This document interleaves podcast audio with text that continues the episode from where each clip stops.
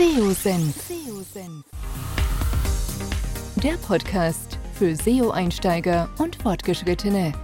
Wir zeigen dir, worauf es bei der Suchmaschinenoptimierung ankommt. Begrüßt mit mir euren Gastgeber Thomas Ottersbach. Auf geht's!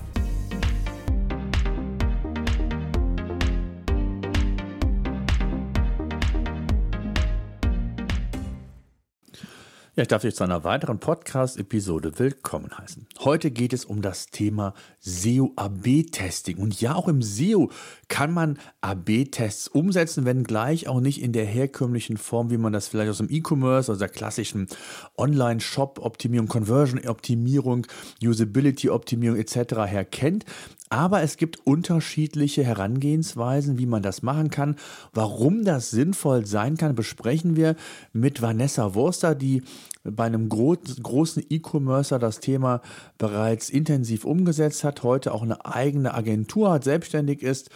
Und wir sprechen darüber, was man alles zu diesem Thema wissen sollte, wann es Sinn macht, wann nicht.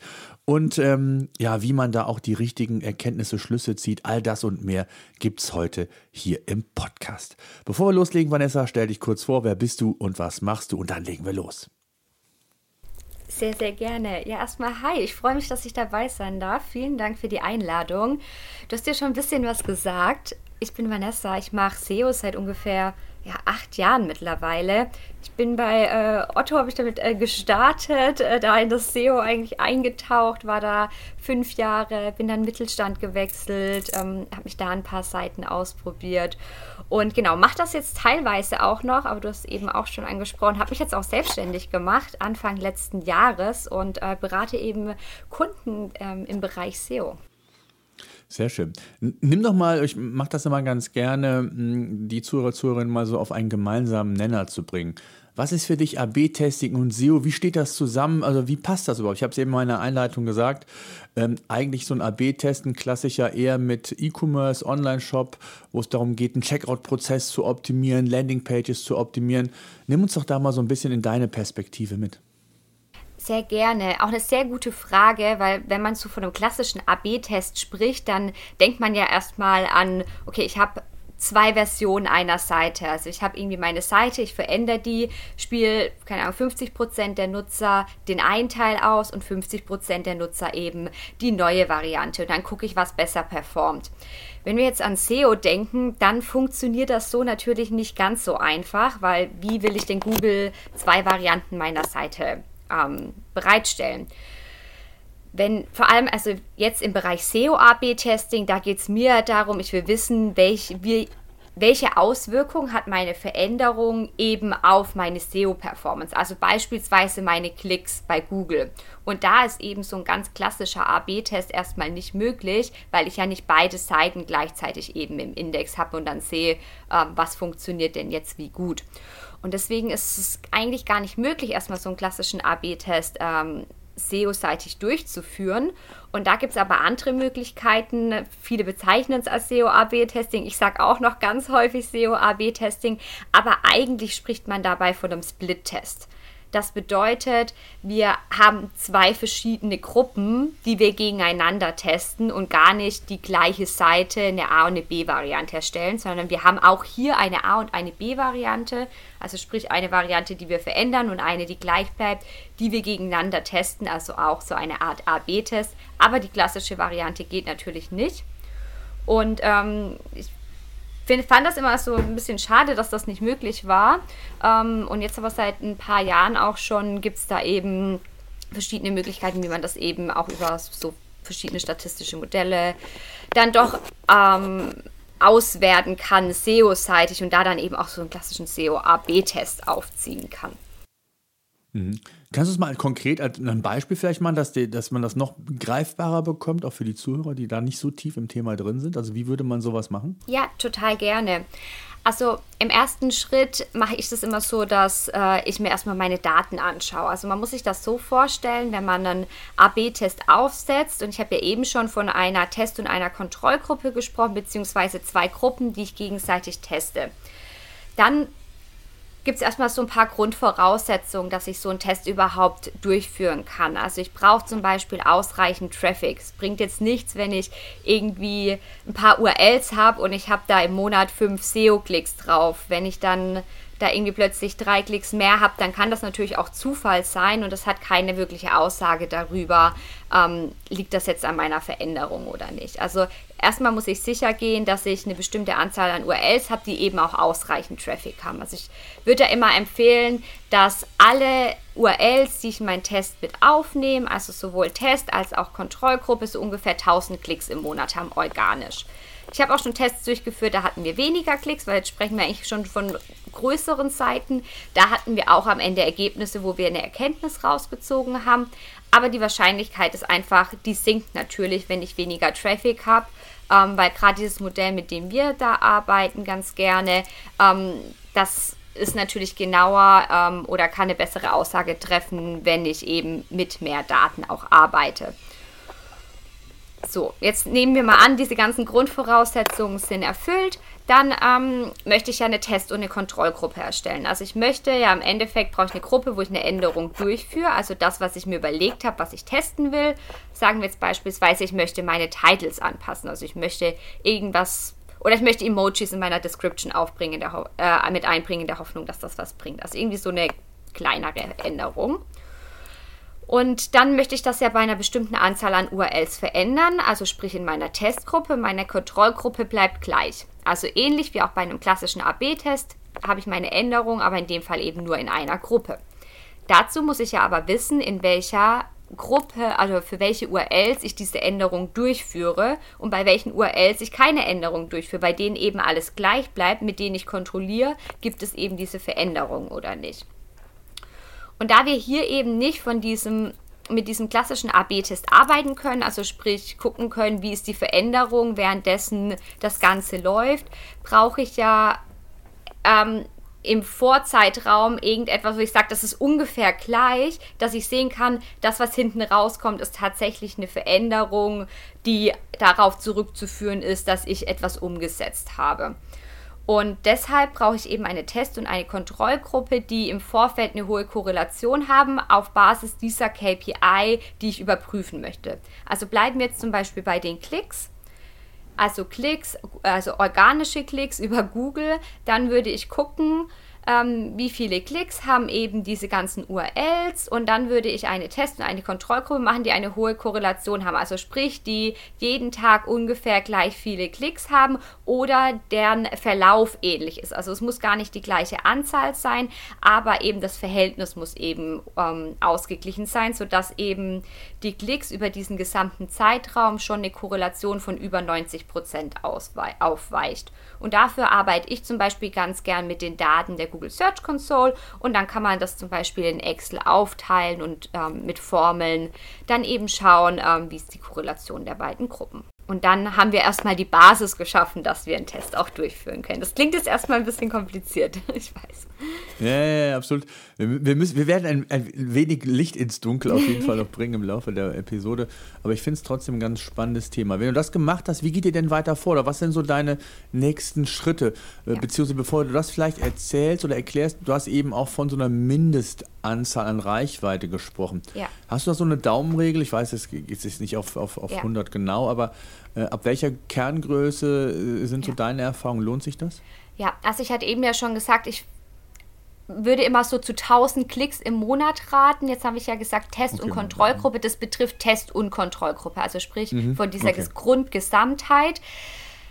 Und wenn es weniger sind, probiert es trotzdem aus, ne? macht trotzdem einen Test. Ähm, ich hatte auch mal äh, Tests durchgeführt, da waren irgendwie 600 Klicks im Monat zum Schnitt über diesen gesamten Zeitraum und ich habe trotzdem ein signifikantes Ergebnis bekommen. Es ist halt, die Wahrscheinlichkeit steigt einfach, dass ihr am Ende ein Ergebnis bekommt, was statistisch signifikant ist, wenn ihr eben mehr Klicks habt.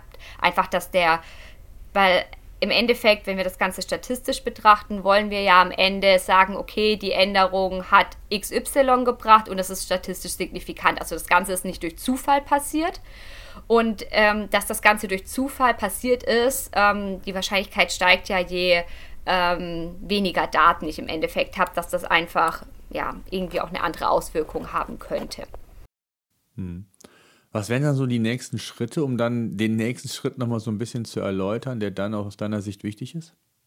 Also wenn wir jetzt die Test- und die Kontrollgruppe erstellt haben, wie gesagt, ähm, aus diesen Daten, die wir uns aus der Google Search Console geholt haben. Ich gucke mir ganz gerne einen Vorzeitraum von drei Monaten an. Ihr könnt auch gerne mehr Daten nehmen, einfach, dass ihr euch sicher seid, dass ihr wirklich eine ähm, hohe Korrelation zwischen Test- und Kontrollgruppe habt. Und gerade wenn ihr ein sehr ähm, saisonal getriebenes Sortiment habt, ist es natürlich besser, wenn ihr noch einen längeren Zeitraum ähm, nehmt. Nicht, dass es da dann doch irgendwie vielleicht auch daran liegt, dass ähm, ein Effekt plötzlich eingetreten ist. Und wenn ihr das habt, dann könnt ihr auch schon eure Änderungen durchführen. Also nehmen wir jetzt an, ich weiß, wie, welche URLs in meiner Testgruppe sind, dann weiß ich ja, bei welchen URLs ich meine Änderung durchführen möchte. Und das mache ich dann einfach. Also in dem Fall, wir haben gerade eben von Titles und Descriptions gesprochen, die wir verändern wollen und testen wollen, dann würde ich die im Endeffekt bei diesen URLs in der Testgruppe ändern. Da Was sind denn so. Ja.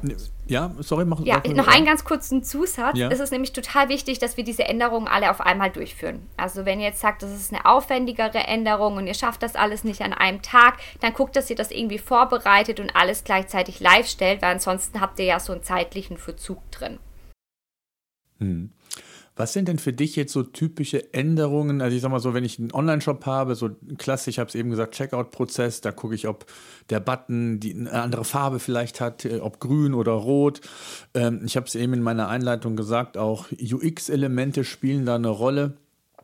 Was sind so für dich dann die, die wichtigsten Dinge, die du angehst, um Veränderungen herbeizuführen?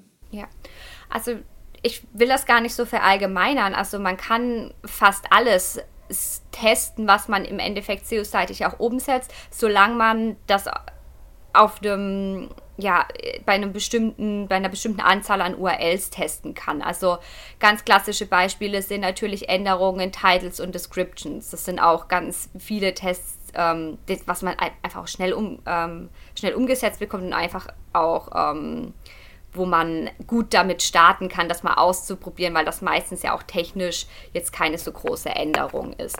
Aber generell, man kann auch Inhalte testen auf der Seite, man kann Inhalte entfernen, man kann Bilder in Inhalte einfügen. Ich kann auch alles Mögliche auf der Seite ändern, was ich glaube, was einen SEO-Effekt haben kann um dann zu schauen, hat das Ganze wirklich einen SEO-Effekt. Das können auch technische Sachen sein. Ich kann auch irgendwie was in meinem HTML ändern oder irgendwie was im JavaScript, was auch Bilder immer. und Ladezeit oder so. Ne? Ladezeit, ne? alles. Wichtig mhm. ist halt, dass es nur für die URLs in der Testgruppe geändert wird und nicht das Ganze halt überall ausgerollt wird. Womit ich mich immer so ein bisschen schwer tue, ist so das Thema interne Verlinkung.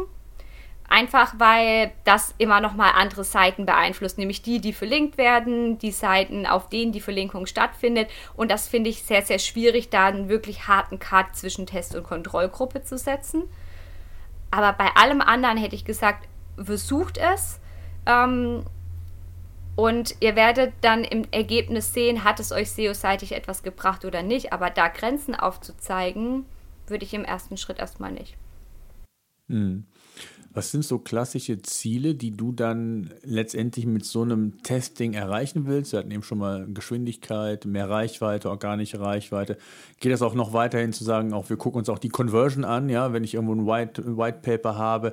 Wo sind so deine Ziele, die klassischen, die du dann verfolgst? Ja, also generell sollten diese Ziele ja immer, also SEO-Ziele sollten ja generell immer erstmal auch mit den Unternehmens- oder Marketingzielen zusammenpassen.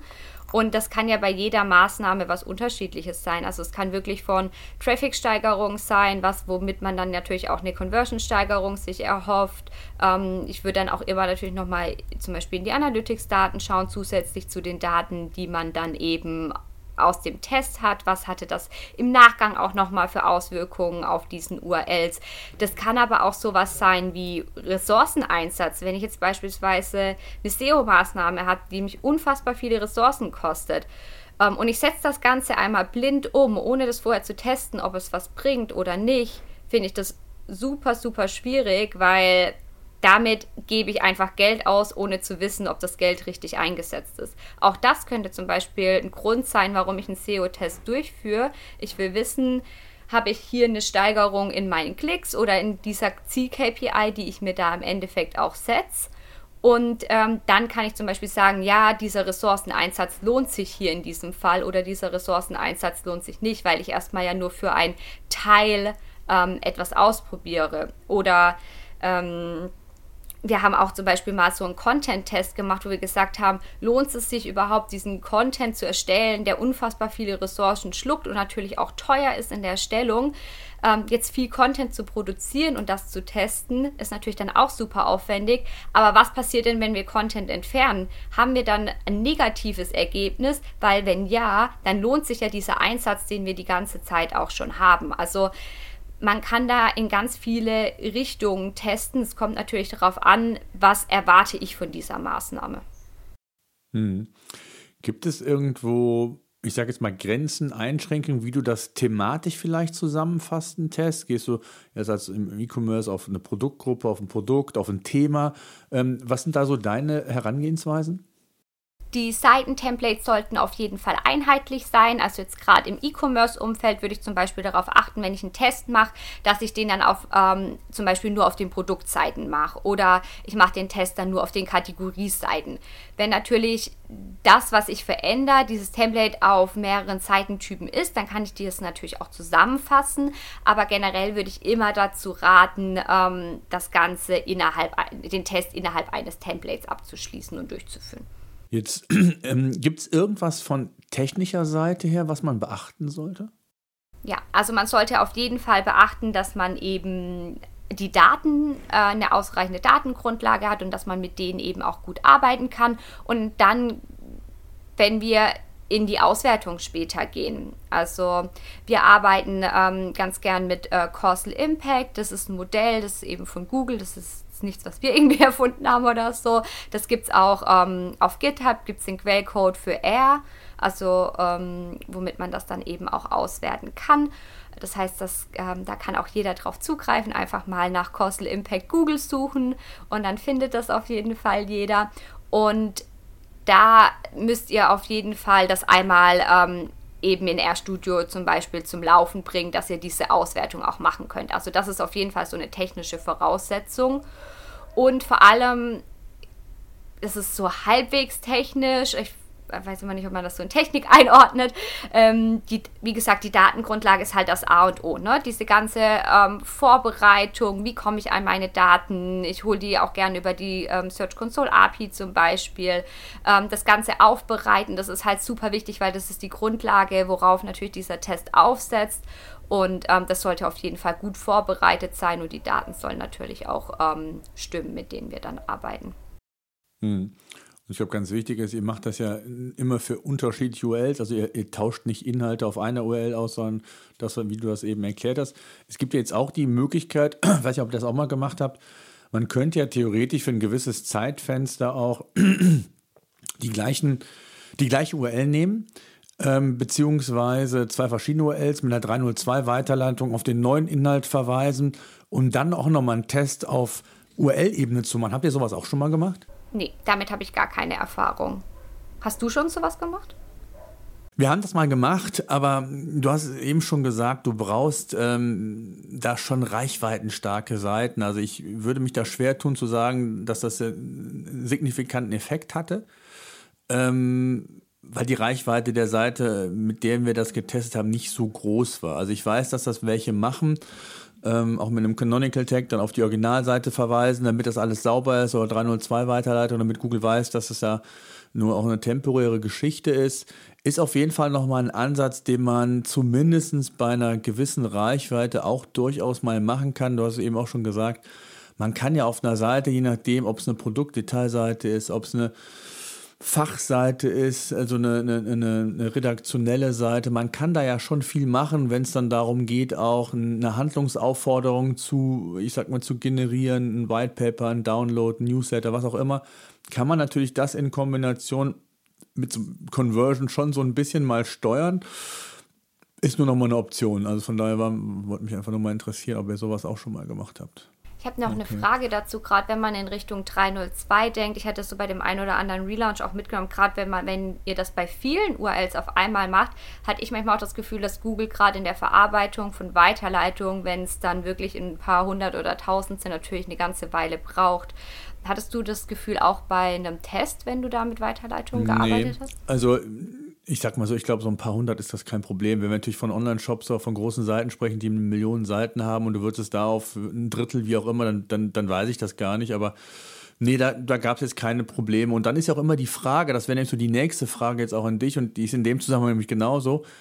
Wie lange machst du so einen Test? Also was sind so deine Empfehlungen? Na klar, es ist von der Reichweite abhängig, aber wo sagst du, ab welchem Zeitfenster kriegst du schon Feedback? Und das war ja mit dieser 302 ja auch wenn du es eine Woche mal laufen lässt oder so, dann kriegst Google fast die Haltbarkeit manchmal sogar gar nicht mit, äh, übertrieben gesagt. Aber was ist so da deine Erfahrung, deine Herangehensweise? Ja, ähm, das ist gerade das Thema im SEO, was ich als größtes Problem generell auch noch im Testing sehe, weil SEO-Maßnahmen sind ja viele auch nicht irgendwie nach einer Woche direkt sichtbar oder vielleicht auch nicht nach zwei Wochen direkt sichtbar. Und das ist auch ein Punkt, den ich da auf jeden Fall nochmal ausklammern würde. Was ist denn, wenn die Maßnahme, die man umgesetzt hat, erst in einem halben Jahr irgendwie ähm, einen Effekt hat? Ne? Sowas kann natürlich auch immer sein. Sowas entdeckt man natürlich nicht mit CO-AB-Testing, weil wir können einen Test nicht ein halbes Jahr lang laufen lassen. Dafür gibt es einfach viel zu viele irgendwelche Störvariablen von außen und wir haben keine Aussage mehr darüber, dass das wirklich daran lag. Ähm, zumindest nicht über diese Form des Testings. Deswegen, ich empfehle eigentlich immer so einen A-B-Test zwei bis sechs Wochen laufen zu lassen. Dann ähm, haben wir auf jeden Fall ausreichend Zeit. Man kann natürlich auch immer noch mal gucken, stoßt man vielleicht noch mal ein Crawling an, ähm, gerade bei ein paar URLs. Ähm, wie verarbeitet Google das? Da kann man natürlich auch noch mal gucken, in seine Logs zum Beispiel schauen, hat ähm, Google die, neu, die URL schon gecrawlt, bei denen die Änderung durchgeführt wurde und so weiter. Ähm, aber länger als sechs Wochen würde ich in der Regel so einen Test nicht laufen lassen, einfach wegen dieser Störvariablen. Und da ist halt die Wahrscheinlichkeit, dass das Ganze durch Zufall dann entstanden ist, nimmt ja zu, ähm, je länger ähm, ich diesen Test eben laufen lassen. Das, also wenn man zum Beispiel auch mit ähm, eher äh, Studio und Causal Impact arbeitet, dann sieht man das auch. Das ist ganz schön eben bei der Auswertung. Das wird einem direkt grafisch auch ähm, angezeigt und man bekommt so einen tollen Analytics-Text nochmal mit dazu, die direkt sagen, wie ist die Veränderung, was hat man gewonnen, verloren, ähm, in welchem Intervall und ist es statistisch signifikant, ja oder nein. Ähm, und da sieht man dann eben ganz schön, dass man, wenn man den Test länger laufen lässt, ähm, anhand der Grafik auch, dass eben ja, die Wahrscheinlichkeit, also wenn sich lange nichts tut, dann ist es sehr, sehr unwahrscheinlich, dass dann plötzlich in der siebten, achten Woche dieses Modell das rausfindet. Und da spreche ich jetzt aber, wie gesagt, von diesem Modell, mit dem wir die Tests machen.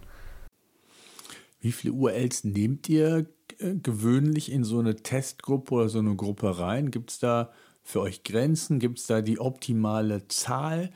Ähm, wie sieht das aus?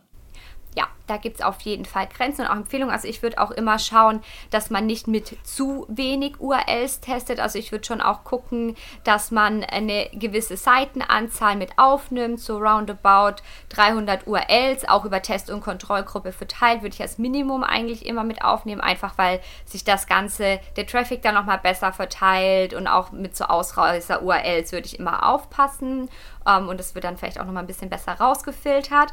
Ähm, nach oben hin ist natürlich die Frage, wie viel, wie gut kannst du deine Daten verarbeiten? Wenn wir jetzt sagen, wir nehmen die Daten aus der Google Search Console für die letzten drei, vier Monate und wir bereiten das jetzt wirklich in Excel auf und nicht in irgendeinem Tool, dann ähm, kommt vielleicht auch mal Excel an die Grenzen bei der Verarbeitung und bei dem ganzen Test- und Kontrollgruppe erstellen.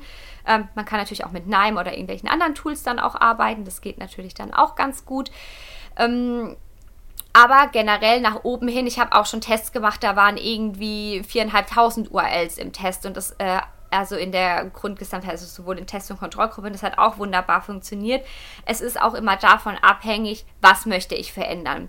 Wenn ich jetzt eine Veränderung habe, also der Test mit den 4.500 URLs, da haben wir auch Titles und Descriptions getestet, die wir aber über so ein Template automatisiert für die Testgruppe erstellen konnten. Und da konnten wir halt relativ einfach für 2000 URLs ähm, das einmal anpassen und dann eben über einen Import einspielen. Das war bei einem Online-Shop, bei ähm, einem mittelständischen ähm, Unternehmen. Und dann ist es kein Thema, eine Änderung für 2000 URLs durchzuführen. Wenn ich es aber überlege, ich will irgendwie Content-Elemente überarbeiten und ich habe dir eben gesagt, führt bitte alle Änderungen zu einem Zeitpunkt durch, dann kann ich das nicht für 2000 URLs machen. Das geht einfach nicht. Dann brauche ich natürlich deutlich weniger URLs. Und da muss ich natürlich auch nochmal gucken, kann ich Test- und Kontrollgruppe 50-50 splitten oder muss ich gucken, dass ich vielleicht sogar weniger URLs in der Testgruppe habe. Jetzt, ähm, wie geht ihr vor? Also ich, man hat ja diese Gruppe, man hat ja ein Ziel, was ich, das ich testen möchte. Hm, worauf achtet ihr? Achtet ihr eher darauf, dass eine gewisse Reichweite da ist, dass eine thematische Nähe da ist? Also was gibt es da noch für Kriterien, welche URLs sinnvollerweise in so Gruppen quasi gebündelt werden? Ja, ähm, also für mich so die Hauptanforderungen sind einmal Traffic, Seitenanzahl und Template. So können wir das ganz grob zusammenfassen. Also man braucht übergreifend genügend Traffic, man braucht, ich sag, mindestens 300 URLs, ähm, die wir in unseren Test mit aufnehmen und die sollten, wenn möglich, alle vom gleichen Seitentemplate sein. Und damit haben wir eben unsere Grundgesamtheit, bleiben wir bei diesen Basic-Zahlen 300 URLs, die im Schnitt 1000 Klicks eben haben. Und dann kann ich eben die Test- und Kontrollgruppe erstellen. Dabei ähm, müssen wir, wenn wir jetzt Test- und Kontrollgruppe haben, eigentlich nur noch auf die Korrelation achten. Also dass der Traffic-Verlauf dieser beiden Gruppen täglich ähm, eben ähm, ja, übereinander hergeht sozusagen. Mhm. Und ähm, jetzt ähm, arbeitet man ja oft im E-Commerce mit Templates, gibt auch hier und da sicherlich Content-Seiten, aber ich kann mir vorstellen, in der Praxis auf klassischen Content-Seiten wird ja weniger mit Templates gearbeitet. Du hast gesagt, ihr habt auch schon mal mit, mit Content einen Test gemacht. Wie macht ihr das da oder stellt ihr das sicher, dass das auch dann wirklich äh, funktioniert? Ja, also auch bei Content-Seiten ist das gar kein Problem. Auch da gibt es aber unterschiedliche Templates. Ähm, wir haben zum Beispiel mal mit dem OMT auch einen AB-Test gemacht. Und wenn wir uns die Website jetzt vom OMT anschauen, da gibt es ja irgendwie einen Magazinbereich ähm, oder irgendwie die Eventseiten, Toolseiten und so weiter. Ich kenne die Seite jetzt nicht auswendig, ähm, aber ich weiß auf jeden Fall, dass es den Magazinbereich gibt. Und das ist natürlich auch ein Seitentemplate, was anders aufgestellt ist als beispielsweise die Tool-Seiten oder die Tool-Vergleichsseiten. Und da haben wir eben diesen Test dann für den Magazinbereich durchgeführt und nicht äh, für die Tool-Seiten und haben das eben auch nicht durchmischt, weil auch da in dem Fall die Templates unterschiedlich waren und die Änderung, die wir durchgeführt haben, also dieser Bestandteil, den gab es gar nicht auf allen Seiten. Hm. Gab es Unterschiede? Ähm, ich, ich, ich überlege gerade laut, ähm, was die Ergebnisse angeht, ob es jetzt, ich sag mal, eine E-Commerce-Seite war, wenn es eine Produktseite, Kategorieseite oder sonst irgendwas war, versus eine redaktionelle Seite, habe ich irgendwo schnellere Ergebnisse herausfinden können, weil so der klassische, typische Weg ist, wenn ich im Online-Shop bin, dann habe ich so mein, meine Journey, wo der, wo der User sich bewegt. Im Content-Bereich ist das vielleicht gar nicht so zielgerichtet. Gibt's da, habt ihr da Unterschiede festgestellt, frage ich mich gerade? Bisher haben wir keine Unterschiede festgestellt. Es liegt aber auch eher daran, dass selbst im E-Commerce-Bereich äh, ähnliche Änderungen auf der einen Seite funktionieren und auf der anderen Seite nicht funktioniert haben. Also das, was man im SEO ja auch häufig sagt, das, was bei einer Seite klappt, klappt nicht unbedingt bei allen Seiten, sondern man muss halt immer ausprobieren. Das haben wir durch solche AB-Tests eben auch schon ein paar Mal gesehen und dementsprechend würde ich das auch gar nicht sagen, dass das eine im E-Commerce funktioniert, das andere eben ähm, bei Content-Seiten oder da geht das schneller oder anders, einfach weil wir auch bei den gleichen Seitentypen, also bei E-Commerce-Seiten ähm, schon die unterschiedlichen Ergebnisse haben. Eigentlich, also es ist überall gleich und anders. Hm. Jetzt ist ja wie oft im SEO, ähm, geht es ja auch, egal ob man dann ein Tool für verwendet, geht es ja darum, mit den Daten auch zu arbeiten und die richtigen Rückschlüsse zu ziehen. Jetzt würde ich erstmal die Frage stellen, wie wertet ihr das aus? Was nutzt du? hast eben schon ein Tool genannt. Gibt es noch weitere Tools, wo ihr das auswertet, wo ihr die Daten interpretiert, um dann auch wirklich die Maßnahmen ableiten zu können, die da dann äh, scheinbar relevant sind, um eine Verbesserung in, in, welcher Form auch immer dann herzubekommen? Ne? Also genau, das erste, was wir nutzen, habe ich ja eben schon gesagt. Wir werden das mit äh, Causal Impact aus. Das Ganze haben wir eben in RStudio. Das heißt, wir laden da unsere Daten rein und dann bekommt man eben schon so eine ganz schöne grafische Übersicht und eben auch die Information, wie viel hat man gewonnen oder verloren, in welchem Intervall und ist das Ganze signifikant oder nicht. Also so eine erste Testaussage bekommt man schon direkt ausgespuckt, was eben total cool ist. Und dann je nach Ergebnis würde ich auf jeden Fall nochmal weiter reingehen. Ich würde ähm, nochmal in die Search Console ähm, reinschauen, in Detailanalysen. Ich würde mir Auffälligkeiten nochmal anschauen. Würde auch gucken, gibt es irgendwelche URLs, bei denen das herausgestochen ist. Dann kann man natürlich auch nochmal in Analytics reingehen. Und dann hängt es aber für mich auch immer nochmal vom Ziel ab. Ne? Wollte ich irgendwie mehr Klicks, ähm, war mein Ziel mehr Klicks, dann würde ich auch nochmal gucken, bei diesen URLs, die jetzt mehr Klicks haben, die würde ich mir dann eben auch nochmal anschauen, habe ich da jetzt nochmal eine höhere Conversion oder wenn wir zum Beispiel in einem E-Commerce-Umfeld sind und ich habe das bei Produkt-URLs zum Beispiel eine Änderung gemacht, wurden diese Produkte tatsächlich auch mehr verkauft oder wurden die auch mehr in den Warenkorb gelegt, was auch immer dann nachfolgende Ziele sind. Und da würde ich auf jeden Fall nochmal reingehen, aber auch wieder abhängig von dem jeweiligen Test. Und was man natürlich auch machen kann, man kann das Ganze ja auch wieder rückgängig machen und dann gucken, hat sich das zum Beispiel wieder erholt oder ist es wieder schlechter geworden? Weil was man ja auch wissen muss, nicht jeder Test geht irgendwie positiv aus oder hat keine Aussage, sondern so SEO-Tests, ähm, da ja, wird, wird man auch mal wieder auf den Boden der Tatsachen zurückgeholt und sieht die Idee, die man hatte, die war ziemlich, ja, scheiße und einfach mal so gesagt und deswegen sieht man dann eben, okay, das ist ein negativer Effekt. Ähm, wir machen das Ganze jetzt wieder rückgängig, so schnell wie möglich, weil wir haben gerade ordentlich an Traffic verloren und das ist mir auch schon passiert. Und dann würde ich auf jeden Fall im Nachgang gucken, hat sich das Ganze wieder erholt. Also sind meine Zahlen wieder zurückgekommen, was ja auch nochmal auf eben diese Änderung ähm, verweist. Mhm. Und das ist vor allen Dingen dann ja noch relativ schwierig, weil man ja nicht weiß, in welchem Zeitfenster das rückgängig gemacht wird, weil Google ist ja da nicht immer so ähm, straight und, und geht dann immer von jetzt auf gleich vor, sondern es kann ja manchmal was dauern, dann braucht man so ein bisschen Geduld und ich kann mir vorstellen, so wenn das mal so einen negativen Effekt hat, dann ist man schon ein bisschen nervös, wie schnell erholt sich dann äh, die Sichtbarkeit wieder, ähm, habt ihr bestimmt auch schon gehabt, ne? Jetzt geht es ins Interpre Interpretieren. Ich habe es eben gesagt, beziehungsweise ich habe noch eine Frage zu der Gruppe, wie ihr das macht. Also es gibt ja, du hast gesagt, man kann auch 200, 300 URLs da in so eine Gruppe reinnehmen. Jetzt ähm, finde ich das genau, oder ich vergleiche das gerne auch mit so mit dieser Such-Intent-Analyse. Die ist nicht immer eindeutig. Also es ist nicht immer klar, ob es informationell, transaktional ist oder ich muss noch mal tiefer in die Analyse einsteigen, um zu gucken, Gibt es vielleicht irgendwelche besonderen Content-Formate? Gibt es einen Content-Typ, der besonders wichtig ist? Und so kann ich mir das ja auch in, den, in dieser U Gruppe vorstellen. Das heißt, ich habe ja unter Umständen URLs drin, die eine andere, ich sage jetzt mal, Textumfang haben oder inhaltlichen Umfang, sagen wir es vielleicht mal so, als andere, die in der Gruppe sind. Und auch da könnte sich ja theoretisch von x Prozent, die vielleicht mehr Inhalt haben, ein anderes Ergebnis darstellen, als so die Gesamtgruppe darstellt. Wie wichtig ist dieser Tiefgang? Wir haben eben schon mal kurz darüber gesprochen, aber auch in, im Detail dann nochmal reinzugehen, ob sich innerhalb der Gruppe vielleicht noch unterschiedliche Muster aufzeigen, oder? Ja, ja definitiv. Finde ich auch ähm, super spannend.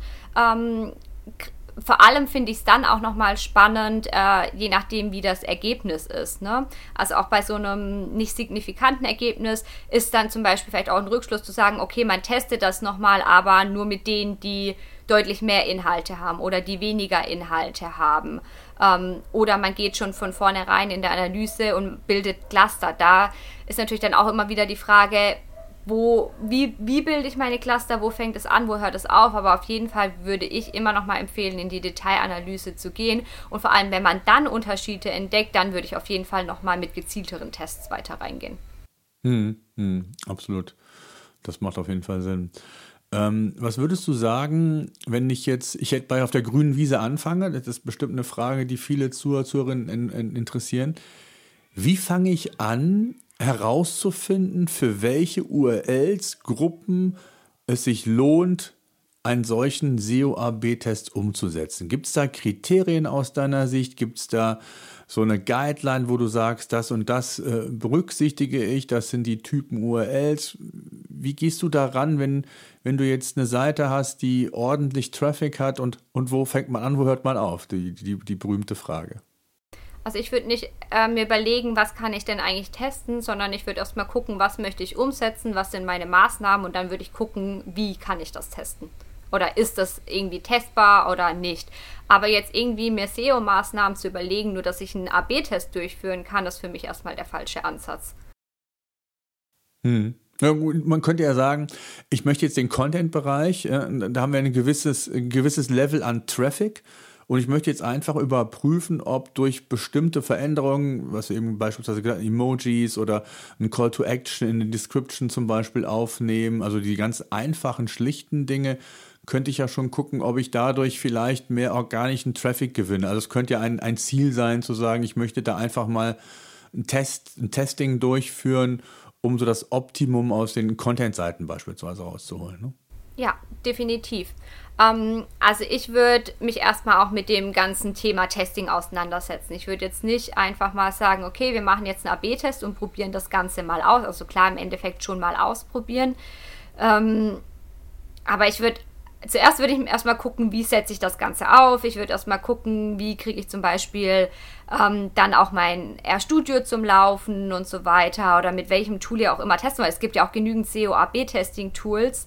Ähm, die man sich dann auch kaufen kann, ähm, wo man vielleicht auch technisch gar nicht so aufgestellt sein muss. Erstmal zu gucken, was ist für mich die richtige Lösung. Wie gesagt, wir haben das einfach ähm, selbst so mit aufgebaut, weil wir damals eben auch bei meinem letzten Arbeitgeber so gestartet haben und ich das eine sehr, sehr gute Lösung fand und ähm, ich eben auch so sehr gerne arbeite. Wenn ich jetzt aber sage, ich traue mir das gar nicht zu, erstmal selbst ein GitHub mir Quellcode zu holen, das Ganze in RStudio einzubinden und ich bin mir auch nicht ganz so sicher mit der Google Search Console API, ist das vielleicht der falsche Ansatz, den ich hier erzählt habe, weil ich gar nicht so viel selbst machen kann oder vielleicht auch selbst machen will. Dann ist vielleicht auch ein vorgefertigtes Tool am Markt das Richtige das wäre für mich erstmal der erste Schritt, in welchem Rahmen kann ich überhaupt so einen AB-Test aufsetzen. Dann ähm, sollte ich mir sicher sein, was ist meine SEO-Maßnahme und ich sollte mir auch überlegen, was erhoffe ich mir davon. Also wie bei einem klassischen AB-Test, da fange ich ja auch nicht einfach mal an zu testen, sondern ich habe ähm, meine Änderungen und ich bilde im Endeffekt Hypothesen, ähm, was ist meine Erwartung davon, dass ich später das Ergebnis natürlich auch interpretieren kann. Also ich würde einen SEO-AB-Test genauso vorbereiten oder sehr ähnlich vorbereiten, wie ich auch ähm, einen AB-Test oder einen Test in der Conversion-Optimierung vorbereite. Und dann können wir eben damit anfangen, uns die Daten einmal rauszuziehen ähm, und das Ganze eben aufzubereiten ähm, und diese Inhalte dann im Endeffekt zu ändern. Und dann läuft der Test im Endeffekt. Und wenn wir jetzt das auf dem Weg machen, wie ich es eben beschrieben habe, dann sollte man, wie gesagt, eben auf äh, Traffic-Seitenanzahl und eben auch Template achten. Hm. Jetzt wird es ja sicherlich auch unterschiedliche Ergebnisse geben. Äh, mal ist es eindeutig vielleicht der Test oder der Unterschied, mal ist es vielleicht gar nicht so äh, groß, diese, diese Differenz zu der, ich sag mal, Testgruppe und zu der normalen Gruppe. Gibt es da eine Empfehlung, wo du sagst, ab wann lohnt es sich wirklich da in die Umsetzung zu gehen oder dann zu sagen, das ist nicht signifikant die Veränderung, da lohnt sich gar nicht, ich sage mal, der Kosten-Nutzen-Aufwand? Das hängt natürlich auch immer von dem Aufwand ab, der dann Klar. dahinter steckt. Ich glaub, und von den Ressourcen, die man hat. Und von den ne, Ressourcen, genau. Ich glaube, das muss jeder für sich selbst da immer nochmal entscheiden. Ähm, Gerade bei einem nicht signifikanten Ergebnis, wo man ähm, aber so aus Erfahrungsjahren sagt, okay, das könnte auch was sein, was eher vielleicht langfristig ist, hat man vielleicht auch gar keine kurzfristigen Ergebnisse erwartet da würde ich zum Beispiel das dann nicht rückgängig machen, sondern ich würde gucken, was entwickelt sich daraus noch und weiterhin dann eben auf klassische Zahlen schauen, die, also auf die KPIs, die man im SEO vielleicht eh betrachtet. Ähm, wenn ich jetzt ein super positives Ergebnis habe, ich glaube, darüber müssen wir gar nicht sprechen, dann würde ich natürlich gucken, ähm, wie hoch ist der Aufwand, ähm, wie viel Ressourcen muss ich da reinstecken? Und dann ist es für mich eine klassische Kosten-Nutzen-Rechnung, wie viel mehr Traffic habe ich, wie viel mehr Conversions kommen dabei raus, lohnt sich dieser Aufwand für mich, aber das ist auch wieder von Maßnahme zu Maßnahme un unterschiedlich.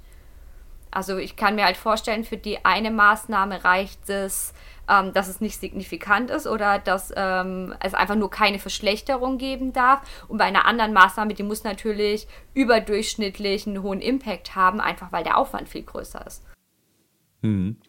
Macht es Sinn, um noch ein besseres Verständnis auch für den Nutzer zu bekommen, dann noch, ich sag mal, weitere Analysen, wie beispielsweise eine Heatmap zu integrieren und zu sagen, es gibt da auch unterschiedliche Herangehensweisen. Ist, ist sowas eine sinnvolle Ergänzung aus deiner Sicht? kann definitiv eine sinnvolle Ergänzung sein. Vor allem ähm, in der nachträglichen Analyse hatten wir auch nochmal drüber gesprochen, dass es sinnvoll ist zu schauen, ähm, inwieweit ähm, Conversions dahinter dann zum Beispiel sind, da kann man sich in dem Vergleich auf jeden Fall auch mal Heatmaps anschauen. Wie gut kommt der Nutzer denn damit klar?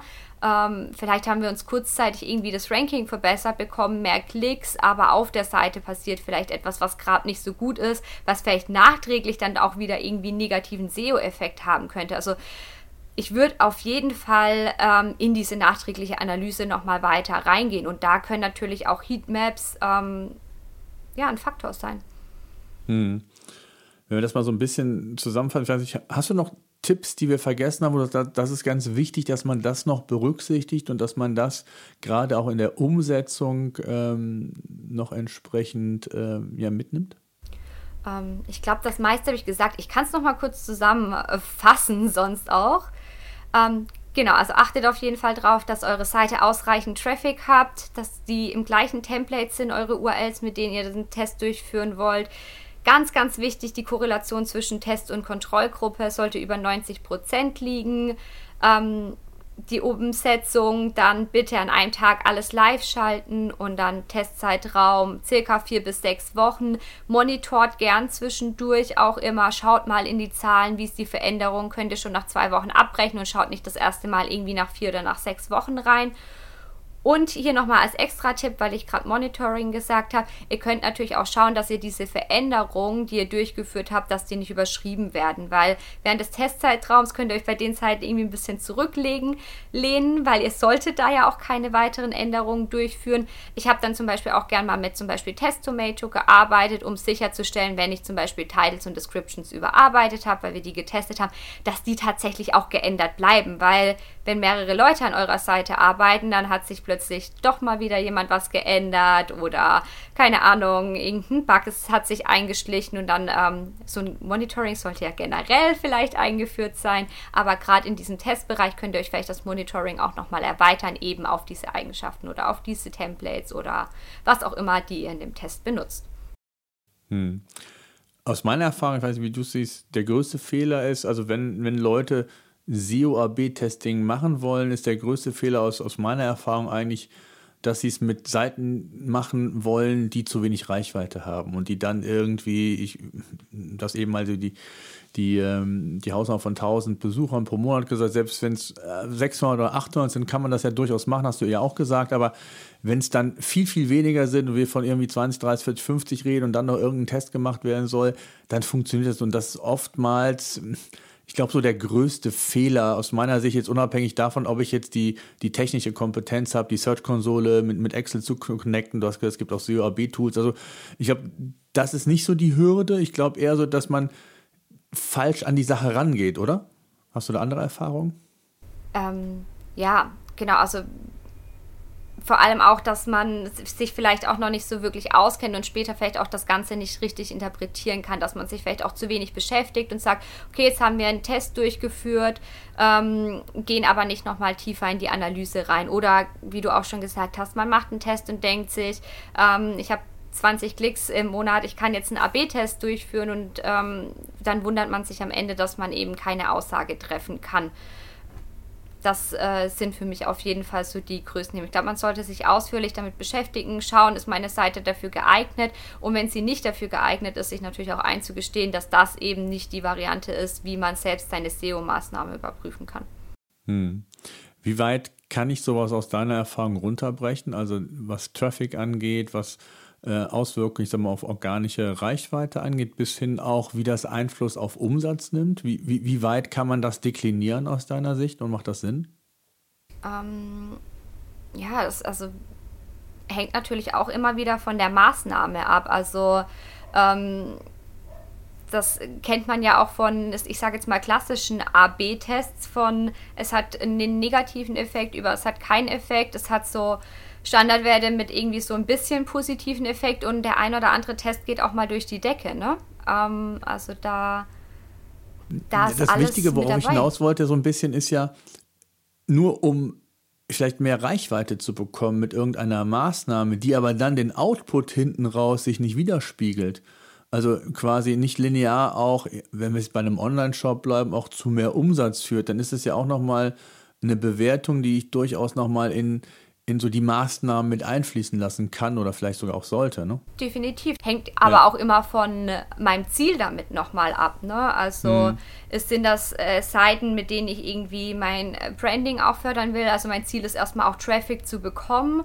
Ähm, oder ist das jetzt gerade ähm, eine Seite, mit der ich verkaufen will? Das ist für mich natürlich nochmal ein großer Unterschied. Und äh, dementsprechend hängt das dann auch immer noch mal von der Art der Analyse, die im Nachgang stattfindet, ab. Hm. Jetzt fällt mir noch eine Frage ein zu den Gruppen, das finde ich ganz spannend. Wir hatten es eben schon mal thematisiert, dass es durchaus sinnvoll sein kann, auch auf Ähnlichkeiten zu achten, thematisch, Reichweite. Ähm, in wie, wie tief gehst du rein? Man könnte ja theoretisch sogar auch auf Suchintent-Ebene nochmal Ähnlichkeiten von URLs finden. Die sind natürlich nicht immer eindeutig bei jedem ja. oder bei jeder URL, bei jedem ja. Thema. Aber äh, macht, macht das Sinn? Geht ihr da auch so tief rein, dass ihr sogar auch das noch analysiert? Weil ja, was ja zum Teil auch ein extrem hoher Aufwand ist. Ich sag mal, wenn du 300 URLs mal in Suchintent überprüfen musst oder willst, dann hat das ja auch nochmal einen ganz ja. anderen qualitativen Aspekt unter Umständen, als wenn ich das nicht machen würde. Ne? Ja. Ja, ähm, also ich mache das ganz gern, dass ich das dann wirklich auch nochmal, also ich gehe da nicht direkt in den Suchintent rein, sondern ich schaue mir das eher nochmal so nach URL-Cluster zum Beispiel an oder häufig ergibt es das ja auch aus dem ähm, Seitentemplate, wenn wir jetzt beim Online-Shop bleiben. Kategorieseiten oder Produktseiten haben ja, also die meisten Kategorieseiten haben ja einen ähnlichen Intent. Klar, es gibt ja nochmal Ratgeberbereiche, aber häufig sind die dann auch nochmal in einem anderen Verzeichnis aufgehängt. Oder ich würde halt gucken, dass ich den kompletten Ratgeberbereich vielleicht rausnehme, außer das ist eh bunt gemischt.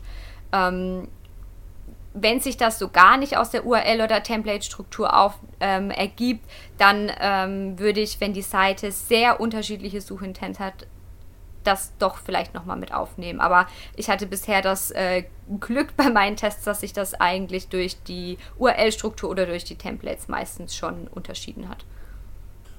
Meistens ist es ja auch eindeutig, aber es gibt ja auch die, wo es eben nicht eindeutig ist. Ne? Und dann kann sowas ja theoretisch auch nochmal einen Einfluss aufs Ergebnis nehmen. Ne? Aber ja Definitiv. Ja, also ne, hängt natürlich so ein bisschen davon ab, was man letztendlich analysieren will, welche Bereiche, das ist auch nochmal wichtig, hatten wir eben ja gesagt. Also von daher, ja, super. Vanessa, ich danke dir mal sehr für deinen Blick, weil ich glaube, das Thema ist viel zu selten im Blick, hat natürlich so seine Hürden, haben wir besprochen. Aber es kann durchaus einen positiven Impact haben, vor allen Dingen, um noch besser auch die Zielgruppe zu verstehen, um zu gucken, ne, wo kann ich vielleicht noch äh, Optimierungen vornehmen, das heißt das Maximum aus der organischen Reichweite mir ziehen. Also durchaus ein Vehikel, ähm, aber, das haben wir auch gehört, ähm, nicht für jede Seite. Und äh, vor allen Dingen auch muss ein gewisses Know-how vorhanden sein. Man muss sich damit beschäftigen. Die Vorbereitungszeit darf man, glaube ich, auch nicht unterschätzen. Das ist so das A und O. Ähm, wenn, wenn das nicht gut läuft, dann, dann wird auch alles weitere äh, entsprechend äh, nicht so hundertprozentig gut funktionieren. Und am Ende des Tages sind die Daten, die hinten rauskommen, für uns die, die das Gold darstellen, weil ich dann die Maßnahmen ableiten kann, um ähm, ja besser dazustehen als vorher, was ja das Ziel ist. Und auf der anderen Seite hast du auch schon mal gesagt, kann es auch schon mal sein, dass man zumindest die Erkenntnis hat, dass es auch bestimmte Maßnahmen gibt, die nicht gut sind. Auch das ist ja schon mal viel wert. Wenn man es dann schnell genug rückgängig macht und keine zu großen Einbußen hat, ist es ja auch ganz wichtig, auch für die Zukunft, wie, ne, weil man ja immer wieder auch im SEO testet und so kann man auch nach dem Ausschlussprinzip so ein bisschen vorgehen und sagen, das haben wir schon gemacht, das funktioniert nicht für uns, wenn, wenn gleich das ja auch immer von Seite und Thema sehr unterschiedlich ist, dass du auch gesagt, aber ja, danke für deine Tipps, für deinen Blickwinkel mal und vor allen Dingen nochmal die Inspiration, dass es da auch eine Möglichkeit gibt, nicht nur äh, einen Checkout-Prozess im E-Commerce zu optimieren, sondern auch im, im, im Bereich von SEO da AB-Tests zu machen. Danke dir sehr und äh, ja, bleibt alle gesund. Danke.